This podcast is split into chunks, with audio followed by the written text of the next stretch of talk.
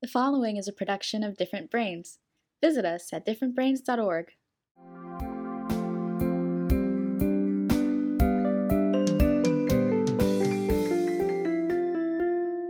Hi, I'm Dr. Hackie Reitman. Welcome to another episode of Exploring Different Brains. And today we have returning to us the outspoken and eloquent self advocate spokesperson for dementia and Alzheimer's, Michael Ellenbogen. Michael, welcome back to Different Brains. Well, thank you so much for having me. You were diagnosed in 2008 with Alzheimer's at age 49, okay? and you started having symptoms at 39. Tell us about your journey between 39 and getting diagnosed at 49. Well, it was a pretty long process, uh, but uh, I guess the first three years I was struggling to get a diagnosis. I knew there was something wrong, and uh, I, I, went through all kind of doctors, uh, specialists, and sadly to say, after three long years, they came back telling me that they thought I was stressed and depressed. So I kind of gave up working with the doctors out of frustration. And then about seven years later, I was realizing that things are really getting to be bad and I really had to do something else. So I started all over with new doctors. And this time the doctors came back uh, identifying that I had either semantic dementia or possibly Alzheimer's. And after a long study at NIH, National Institute of Health, it came back that uh, it was most likely Alzheimer's.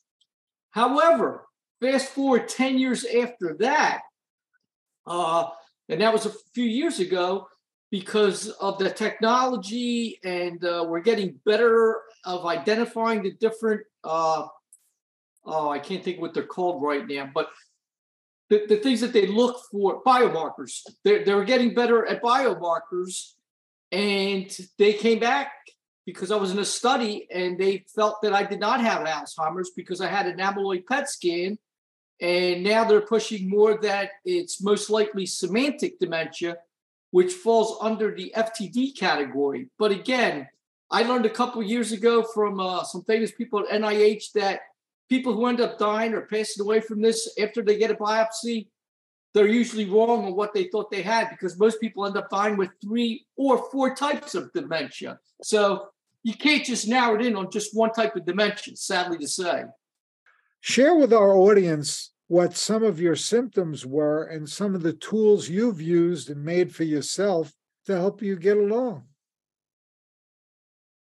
Well, I guess the early symptoms for me were I was starting to struggle with acronyms in my field, uh, which I knew very well at the time.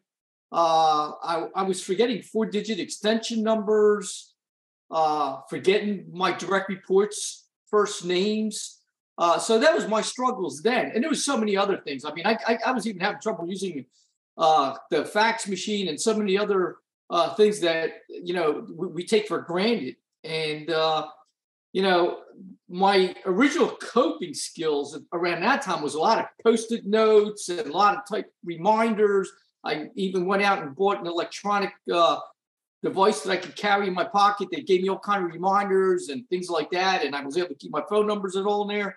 But it comes to a point that you end up having so many reminders that you need reminders for the reminders because it's just so overwhelming. And uh, you know, eventually it kind of catches up with you. And the only thing you can do is just try to kind of simplify your life.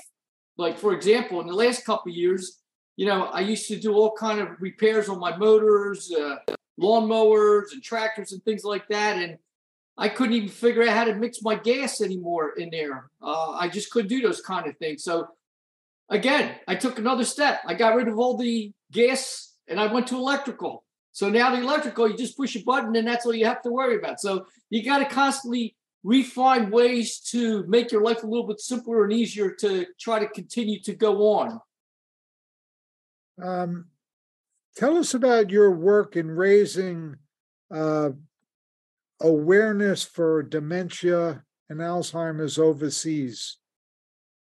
Well, I've been very involved in trying to speak with people all over the world in reference to dementia, but I have focused a lot of my time, actually, probably about eight to almost 10 years now, in Africa. And uh, what, what, what kind of pointed me that way was about 10 years ago, I saw a woman who was locked up in chains, completely naked, and she was just tied up, laying there all day long in the, you know, heat blistering sun. And I found out that they referred to her as a witch. And when I found out the reason they referred to her as a witch is was because she had dementia. And they really didn't have the understanding at that time of what it meant to be somebody with living with dementia. So I reached out to a great friend of mine, Marc Wortmann, who sadly to say has passed away this last year. Uh, he was in charge of ADI, Alzheimer's Disease International. And I referred him. I said, Mark, you got to do something about this woman. This is crazy. I mean, you know, this woman is being neglected and all this. And Mark went out of his way and he got to the people in that uh, village and educated people, and it changed everything. It changed everything for that one woman. So I realized, you know, there's a lot of things we have to do here in the US and other parts of the world, and they cost a lot of money, you know, to do a lot of these things. But I thought to myself, you know, if I can just bring little change of education there, that doesn't require any money, doesn't require anything other than people volunteering to give a little bit of their time there to educate others. So I try to reach out to the top people, you know, World Health folks in uh, Africa, throughout the whole continent, and they all say this is impossible. You can't do this. You know, it, it's going to cost money. It costs for flyers. It costs for this. So I kind of struck out going down that route, and then I decided, you know what?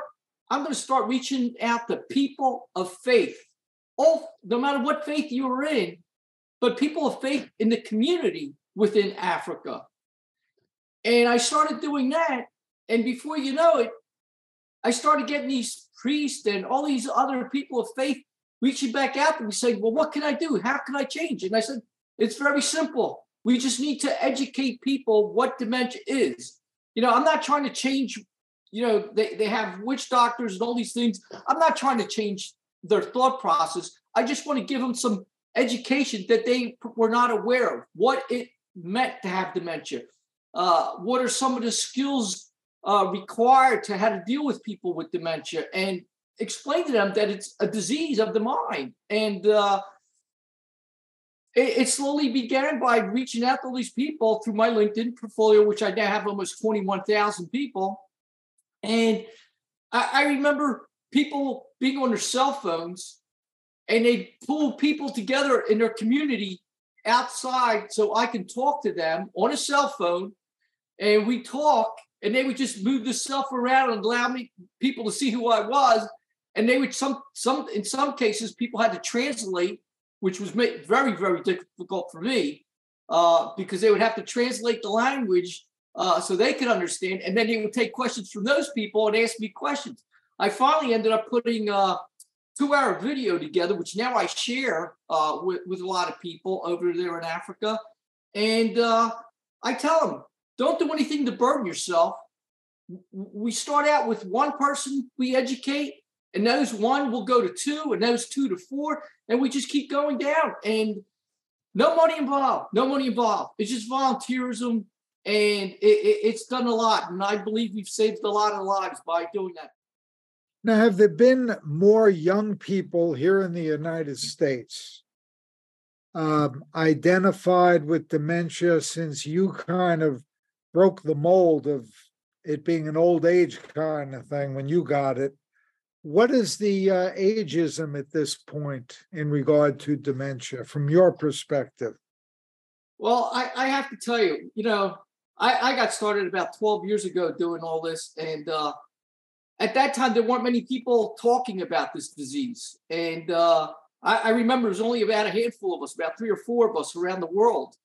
And uh, we started getting a lot of people involved talking about it and being advocates. And while we made a lot of progress, I'm a little bit concerned nowadays because while we create all this great advocacy for people like me at the younger age to speak up about this, I'm now seeing a slight twist on that. More of the people who are coming out now aren't doing the advocacy.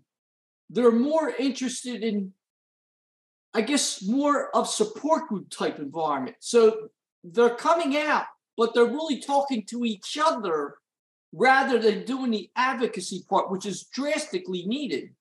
Uh, and uh, that's what's kind of scared me because I, am almost getting a feeling that if somebody else doesn't pop up, like another Ellen Ellenbogen or uh, Richard Taylor, to drive all these people to continue doing what we started, I'm getting a feeling it's going to dry up again, and that that's not a good thing. I mean, it's it's okay that these people want support groups, but we also need to take those people who are in support groups to take it to a next level and do the advocacy because as you know, there aren't many people out there who can still speak or write or even drive to, to reach out to these government officials. And these are the most important people, in my opinion, today that can continue on the mission that we kind of got started.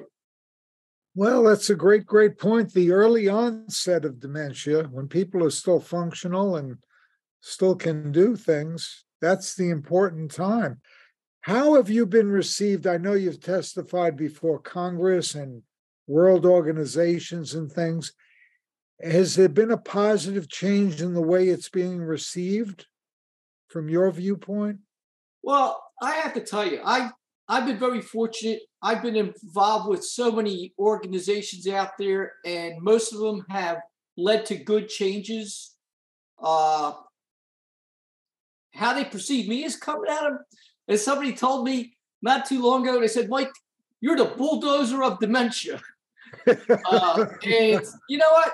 I, I am. I, I, mean, you know, if you come in there quietly and you just try to be polite and all this, it just doesn't get you anywhere. And sometimes you got to come at it in ways, and people don't like that. They don't like that. And, uh, you know, I, I know I've pissed off a lot of people, but at the same time, a lot of people have changed their ways. Uh, I have been successful changing them all, uh, but I would say the majority of the institutions that I have worked with have progressed in ways that have made things so much better for people with dementia, and it's changing for the better. Uh, so, yeah, I've done a lot of good, but at the same time, I think I've also made a lot of negative impressions on people just because of the the way I've taken my approach. But hey, the bottom line is did I bring good change? And that's that's the important thing. You're making Alzheimer's and dementia omelets, and you got to break a few eggs. Absolutely. Now, let's talk a little bit from your uh, viewpoint. Uh, we all read headlines that there's um, this new research going on in Alzheimer's and a new drug on the horizon and new approaches what would you say the state of the art is or the state of the science for coming up with let's talk pharmaceuticals a little bit uh, to help uh, this condition? I have to tell you i don't know if you remember but if you would ask me this question about 12 years ago i would have told you there's like a 1% chance of hope out there I, I think for the first time, and I'm going to say it on your show, I think we're at 10% now of hope. Uh, and the last time I gave somebody some figure was probably 2% or 5%, and that was a while ago. I honestly believe we are on track to start to come up with some ways that we will be able to at least slow down the process of dementia. I, I don't think we're that far away. We're, we're getting better with the biomarkers, figuring out who the right people are. So I'm very excited about that. What I'm not too excited about, though, is I'm starting to see some real negativity from government officials on how they're going to make those products available to the people who need them the most. And for example, I, I don't remember the drug that came out, uh, I guess about two years ago, and uh, it passed through the FDA. But after it passed through the FDA, CMS got involved and they said, well, we're not going to support this drug because there's not enough information out there. And they wanted to impose their own clinical trial on this particular drug. And part of it, I don't think really had to do with the drug itself. I think what really made them more concerned was the cost factor of this drug. Originally, when this drug came out, it was going to be $56,000 a year. And you know how money talks, you know, in government. And then they finally brought it down to half that to 28,000. But by that time, they decided they didn't want to cover this and they put all kind of stipulations. And sadly to say is I know a couple people who were really taking advantage of this drug and really needed it drastically because for them to buy six months or a year and a half delay meant a lot because that could mean to wait to the next cure. And their doctors had to tell them, I'm sorry, I can't give you this drug anymore because you removed it from the market. And some of these people were tearing. They were really crying because it took all hope away from them. And this wasn't the first example where CMS has really taken a, a, a, a direct hit to people with dementia. There was also the PET scan, you may remember, uh, where the amyloid PET scan was another form of a biomarker that people could use to determine whether you had Alzheimer's or not, which in my favor, it turned out to be a very good thing because I got that test and it showed that I didn't have the Alzheimer's. So there's really some very positive things by taking these tests. Well, their theory was, well, if there's no cure out there, what's the sense of taking the test? Well, that's ridiculous. That's ridiculous. You could be going down the wrong path with the wrong type of drugs because for some of these dementia uh, under the dementia umbrella, you take certain drugs, they work against you. So you really need to know what type of dementia you have. Uh, plus, it's very helpful to understand why you should start taking some of these drugs if you know you have the problem. So I, I'm I'm really worried about the next steps that we're going to take because I believe this has really created some drawback in the pharmaceutical business side where people are a little bit gun shy at this point to come forward with new drugs because they don't know how their drugs going to now be impacted. Are they going to have to jump through all kind of hoops and spend even more money than they anticipate? And I and you know it's not cheap. It costs a ton of money to go through these clinical trials, especially when it comes to dementia, because it takes so long to prove these things. Usually about 18 months, and a lot of money has to be invested. So you know somehow these companies got to get or recoup some of the money they invested into these things long term. Great points. Um, you've had some experience with clinical trials, haven't you? Absolutely. I've been in probably 15, 20 clinical trials, and uh, some of them have been really good, and some of them a little scary. um, What's one thing you'd like to tell our audience about clinical trials? Because most of us don't know anything about it, most of the audience, you know. And what's one thing you'd like to tell them about clinical trials in general? Well, first of all, it depends on what place you go for a clinical trial and how you're treated. But it, it, it's very important that we all get involved in clinical trials because as we give our bodies to this, and we're the only ones that can really do it. We're the, us who are living with the disease. Uh, you know, you, you can't bring normal folks in for most cases. You know, you, you have to have people who actually had the disease so they can figure out how to help those people. But too many people think of the failures that come out of these clinical trials. And, and I like to say it's not a failure. Every time they go through one of these things and they pull one of these things off the market, they learn something new, which takes them to the next level that will hopefully bring them closer to the cure. So it's very important for people to realize that what you are doing is going to help no matter what, it's going to help. And yes, we're going to eventually get there. Uh, and again, you know, you, you just got to be careful what place you use that you're going to, because not all places, in my opinion, are uh, a, a, fair place to go for clinical trials because some places try to abuse what I would uh, say, with the system that we have in place today. Very interesting. Very interesting. How can our audience find out more about you, Michael? Well, uh, that's a tough one anymore, to be honest with you, uh, because I, I've shut down my websites and everything else. Uh, but uh, they through through pretty much any organization, uh, they all know how to get in touch with me. Uh, they they could also Google me and they could see uh, a lot of the things that are out there, you know, around my name.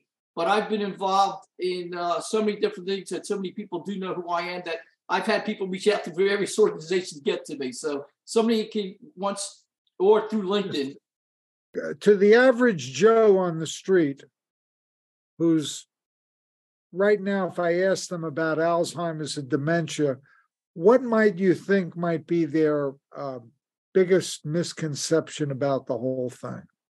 I would probably have to say that it's the stigma associated with this disease and what they think of a person with dementia is like. You know, they all tend to think that somebody who's got Alzheimer's or some type of dementia is somebody who's in a wheelchair, unable to move, with their head back and you know just sitting there. And that's so far from the truth because so many of us have so many good years left that can be utilized in good ways to help society. And if we were just given the chance and opportunity, we could do so much more. Uh, but the sad part is they don't feel that we should still be around in the workforce, you know, especially if you're a doctor or a lawyer, you know, they, they think, oh, that you're a liability. Well, we would be if we were by ourselves, but there's no reason why you can't be paired with somebody. And there's a lot of knowledge that can be passed on from a person like myself. I mean, I, I, I used to be top notch in my business, and so many people could have learned from me uh, instead of just shutting me out and uh, I, I there, there's so much that I could have taught so many new people in, in this industry. Yes, I get it. I can't. I, there's no way I could do it myself today, but there's also no reason why I could not be paired with somebody to work and still continue to be uh, a part of society and still continue to help out. All right. Is there anything else, Michael, that we have not covered today that you'd like to cover for our audience?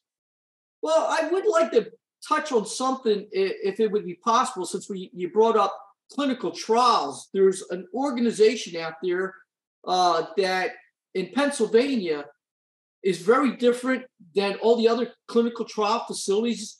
Yet nobody wants to tackle the issue. And what I mean is, these people actually charge money to get into clinical trials where nobody else in the whole industry seems to be doing that. And uh, it's sad because this is a form of discrimination because the area where this particular location is at is in a, an environment that's primarily Hispanic and African Americans. And yet, the people who need it the most, as you know, Hispanics are one and a half times as likely to get this disease, and African Americans are twice as likely but they can't take advantage of this place. And I don't know if you want me to mention it or not, but you, you have to be careful where you're going for your clinical trials. And there's probably about 30 clinical trials between Pennsylvania, Maryland, and Delaware, and none of them charge. This one place does. And that's what people need to really be careful about is because you don't always have to pay money. In fact, the majority of places you don't have to pay money to get in clinical trials. But yet some places try to make a business out of it, and it's sad. Well, I'm glad you brought that up. That was something I was completely ignorant of that that was going on. well, uh, this company is very big, and I've tried to get other people to tackle it, but nobody wants to tackle it to go after this major organization. Very interesting. Well, maybe we'll have an offline conversation about that. Um, is there anything else you'd like to cover? Uh, nothing at this time. I just uh, hope more people will uh, jump on board to help for dementia because, like I said, there are no survivors for this cause, and uh, most of the people who have this can't do this, and we really rely on the public to help us because uh, if they don't, we're just another number out there. Okay. Um, if you could uh, go back in time and give yourself a piece of advice after you first got diagnosed, what would that be? If anything, you know? Well, if I had to do it all over again, I would probably try to start out with some bigger connections in this industry from the very beginning rather than work my way up. I would have tried to go right to the top rather than start my way at the bottom. Well, Michael, it's been a pleasure to have you here yet again at Different Brains. We hope to see you again soon. Thank you so much for all you're doing in the dementia and Alzheimer's world and keep up your great work. Thank you so much. Thank you. I hope I can continue doing it for another 10 years. Exploring Different Brains is a production of Different Brains. Visit us at differentbrains.org.